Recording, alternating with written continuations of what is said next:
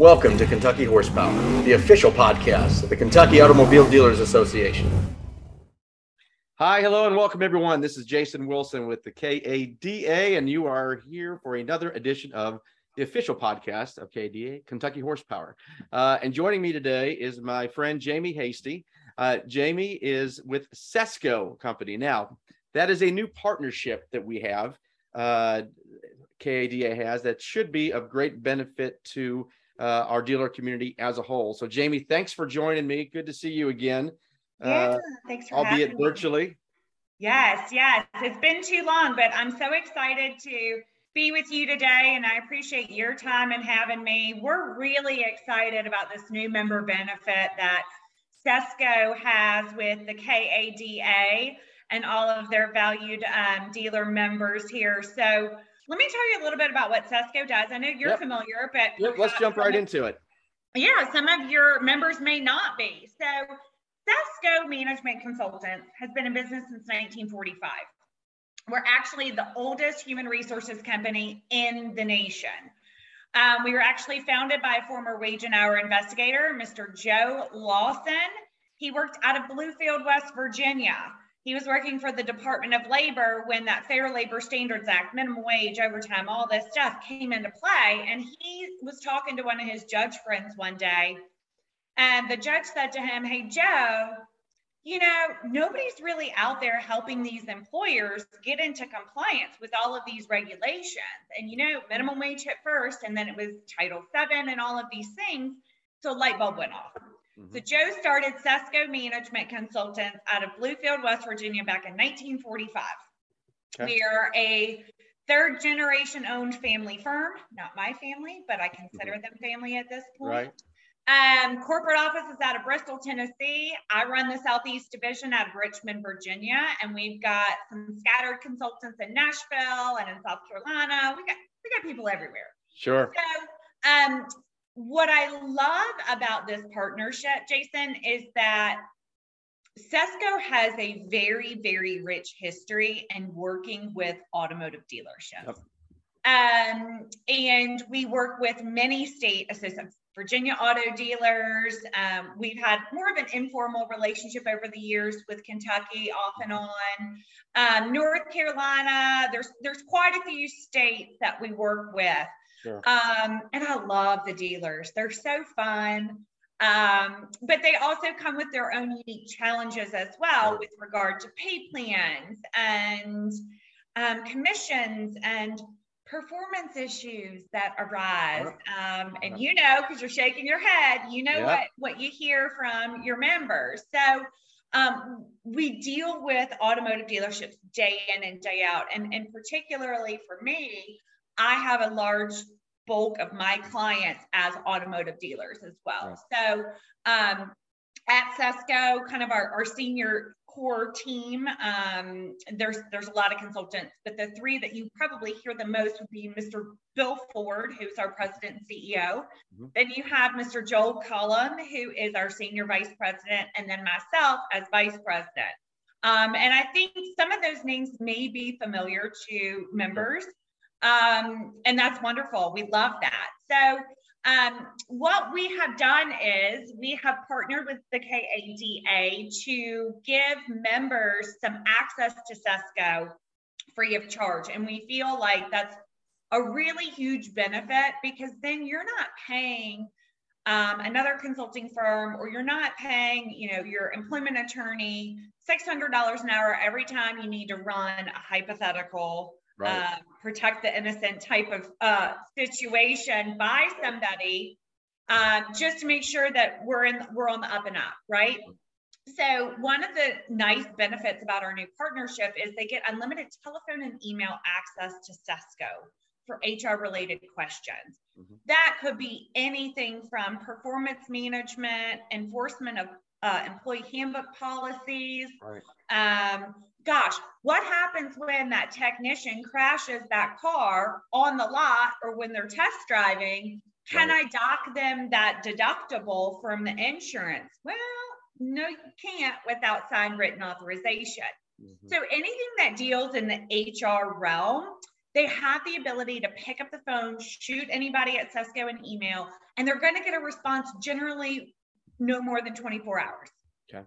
Okay. Yeah, it's look, obviously we've known each other for a number of years now and have had that relationship. I know there's been times I've called you myself with questions regarding things, organizationally speaking, anything from, hey, a handbook, employee handbook review, to a situation where, again, performance management, or knowing that you need to make a move, but knowing also there's pitfalls potentially if you don't do it properly. And one of the things that the executive committee for KDA has tasked me with, and was important early on, was to put together resources and partnerships that truly benefit the dealer. The words that ring in my head as I think about my early meetings with our executive committee was the desire that a dealer should just naturally come to KADA as their first stop for anything they need. Yeah. And an area that we weren't really well equipped to deal with was this one, which this partnership allows. And this is, I think, one of the top benefits of being a KADA member, as far as just things that can help you directly to your point. You can make those phone calls, you can send an email, you have this what if question, you think you know, but you're not sure. And it makes it so much easier when you have that contact information, and we'll of course be sharing that with this podcast. So again, we're really excited about it as well. And to echo your statement earlier, you all know dealers. You work with dealers throughout the country. You're well versed on the situations that they run across. So that sort of leads me to sort of the question regarding the HR world right now, and this. As we've gone through COVID and all those various challenges, continue to go through it in some form and iteration, what are the big issues right now? What are the big challenges that you're seeing or hearing about? Anything new or different that our dealers may not be aware of? Yeah, that's a great question. So, I think the important part is whether you are a smaller dealer, under 50 employees, or you have 6 or 7 different sites with 500 employees. Right. SESCO can still be an incredible resource for you. We work with dealerships that have 10, 12, 15, 25 different locations in various states. So, and some of your members may be in that realm. Mm-hmm. I think the toughest thing about being in HR is that you can have experience and knowledge, but when the wind blows, that regulation could change like that. Right. And so even well-seasoned HR individuals may not always be specifically versed in wage and hour, or workers' comp, or FMLA, or know that FMLA and ADA interplay, and you can have somebody on FMLA, short-term disability, workers' comp, and ADA all at the same time. And how do you document that? Right. Or they may not have the resources, the forms, the letters. So I think right now, HR is a unique place for a number of reasons. We know that we've been in this very unique labor market for the last, I would say, 2 years. Mm-hmm. And even prior to COVID, and dealerships were struggling with the technicians, right? Sure.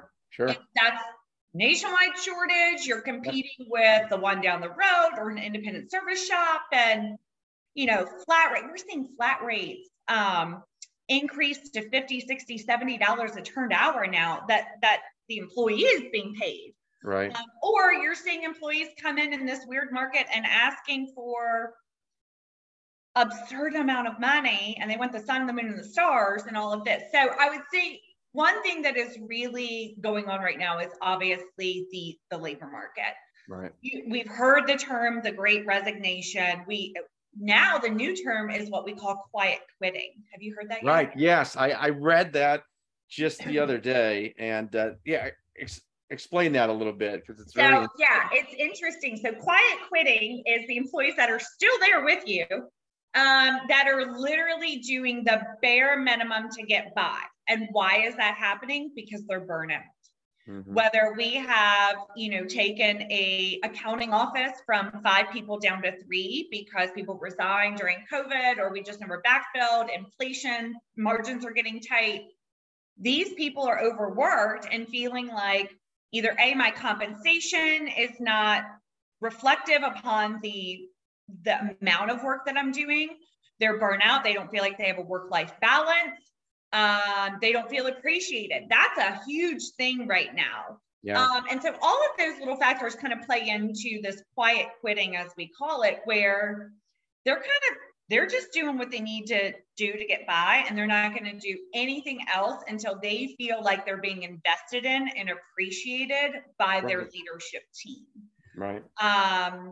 So that's what employers need to be watching for now, is kind of those people that are just skirting by. Right. Obviously, we still need to worry about retention and not having a mass exodus. Sure. So that's a big thing. I would say on a federal basis, not a whole lot going on in the HR world. I know you all have a ton going on in other industry specifics with electric and bills and tax credits and all of that. But for right now, it's quiet, but we know we're coming up on midterm elections.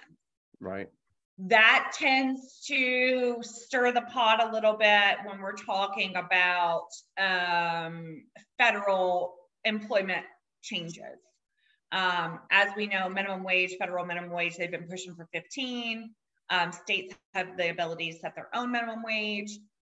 So we may see a few things come out from Department of Labor. I do know that the Department of Labor is looking to change some of the salary thresholds for the exemptions. And if you remember, we went back through that in 2016, right? Right. They took the salary threshold. Now, the beautiful thing for auto dealers is that you guys have partial exemptions. So, but what we don't want to have happen on a state level is that the state assembly or legislature changes the ability to apply those federal partial exemptions from overtime. So that's kind of going on statewide, not too much just yet. But again, we tend to see more increase in changes that are going on from a regulation standpoint once midterms occur and we get into legislative session. So quiet quitting, regulatory updates. I think it's really, really important to look at, from a retention standpoint, wages and benefits. Yeah. And if I'm not mistaken, you guys have a partnership with Integrum Advisors. Is that correct? Yeah. So we work closely with Integrum, and they are, and I know you do as well. So they cover our health and voluntary benefits program, which is another fairly new program that we've launched and are pretty excited about. Yeah, so not to get too far off on topic, but this is a great opportunity to utilize another member benefit or partnership. Right. And speaking with Integrum and challenging your benefits. Right. I was listening to a podcast not too long ago, and it was talking about how some employers in some markets, now this is not a blanket statement. Sure. They don't even care about the 401k anymore because this younger generation started investing at 18 and they're already millionaires at this point because they're doing, indexes. So it's interesting. So what I would say is challenge the status quo. Don't get me wrong. Medical, your traditional benefits are incredibly important, but what extra value, and it may not be dollars, what extra value can you bring? One of my dealers in a different state actually reached out to me and they said, are any of your other dealership clients allowing work from home for their administrative team? Mm-hmm. And I said, not a single one. Think about that. Mm-hmm. Not a single dealer that I work with allows for telework or work from home. Right. And he was like, yeah, but how are we competing with all of these other companies for administrative type individuals? You're counting your title clerks, all of that, when they can telework, but we can't. Right. I said, well, you need to challenge that. But that also comes with conversations about IT and accessibility and safeguarding and all of these things. So you've got to look at where can we reinvent the wheel, so to speak, that's going to meet our operational needs, right, but also bring a competitive advantage to you as a dealership. Those sorts of things will help you both recruit, but also retain, because that labor market is shifting for better work-life balance, higher wages, better benefits. More flexibility is a key. And we're seeing that evolution for sure. Yeah. More and more companies are, you know, getting away from the brick and mortar office scenario and the cubes and whatnot. And their telework is a thing. I mean, it got, you know, we had to jump into it with COVID. Yeah, we didn't have a choice with COVID, right? And then many of these companies realized, oh, we can do this. It works. It works. And you can monitor. And ultimately, it's not, you know, I think what you're speaking to as it relates to value-added and whatnot, it comes down to culture, right? It comes down to what is the culture of your organization? Is it a culture that is welcoming, where you don't have these the quiet quitters, and you don't have those just mailing it in, so to speak, doing what they have to do and nothing more? Or are they engaged and want to be a part of the growth and excitement of what's going on within? That's what I see when I talk to dealers out there. Absolutely. And I think culture is so important. And that's not a new topic. We talk about that every year, right? Yeah. But especially in the dealer world, it can be brutal at times, right? Mm-hmm. Just the pace, the volume. And so I think this is a nice reminder for those who are listening in that having the right leaders in place can make or break your dealership. Right. And making sure that they have the tools and the resources and the knowledge and experience in, yes, the term performance management is accurate, but all of that plays into your relationship with your employees. Right. Your culture is 100% defined by how leadership treats its employees. Right. And that involves communications, interactions, coaching, write-ups, all of these things that play into the HR function that, and Jason, you know this, sometimes it's the path of least resistance, and we turn a blind eye to, you know, some struggles that we're having within service or parts or sales. Right. And that can create cultural issues as well as legal liability if we're not managing it all well. Right. So culture is huge. And that's what is also part of this labor market, this quiet quitting, the great resignation is, look, if it's a toxic environment, it's a no-go. Right. There's other options. Yes. There's other options, especially now. Yes. Absolutely. So culture is really important. And culture is also built off of good policies and procedures. Right. So, you know, everybody should have an employee handbook. Everybody should have that handbook reviewed at least annually by an employment attorney or SESCO, because guess what? They have member access for that. And in fact, you all are reviewing KADA's employee handbook. We sure did, didn't we? And we're going to update it and make some appropriate changes there. But that is a great service and something that, again, in our day-to-day so busy activities, you don't necessarily think about. It's, oh, we have a handbook. Well, how old is it? Where did you get it from? Who did you borrow it from? Are they even in the state of Kentucky? Right.